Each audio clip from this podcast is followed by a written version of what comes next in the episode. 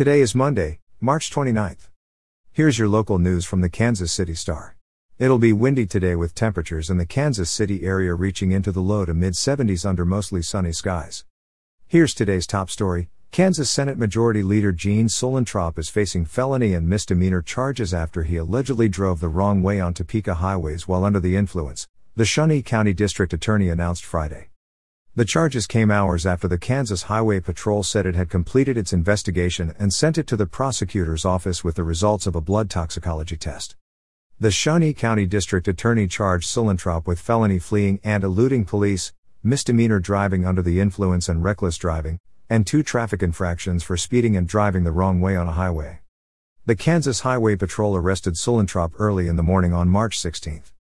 According to 911 and dispatch audio, the Wichita senator allegedly drove the wrong way on Topeka highways for at least 10 minutes, at one point nearly hitting another driver.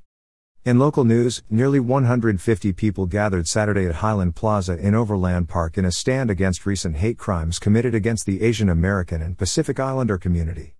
In Atlanta earlier this month, eight people, six of them women of Asian descent, were gunned down in spas. Over the last year, racist anti Asian rhetoric and attacks have escalated during the COVID 19 pandemic. Saturday's event, several attendees said, was about making a change in the community and raising awareness. The group lined the sidewalk along 119th and chanted, quote, proud to be Asian, quote, I am not a virus, and quote, respect Asians. The Stop Asian Hate rally was organized by Allies Against Asian Hate. Also in the news, a Kansas City police officer who was shot in the leg Thursday has been released from the hospital, police said Saturday. An aggravated assault suspect, who was being pursued by police, allegedly shot the officer during an arrest attempt, according to the Missouri State Highway Patrol.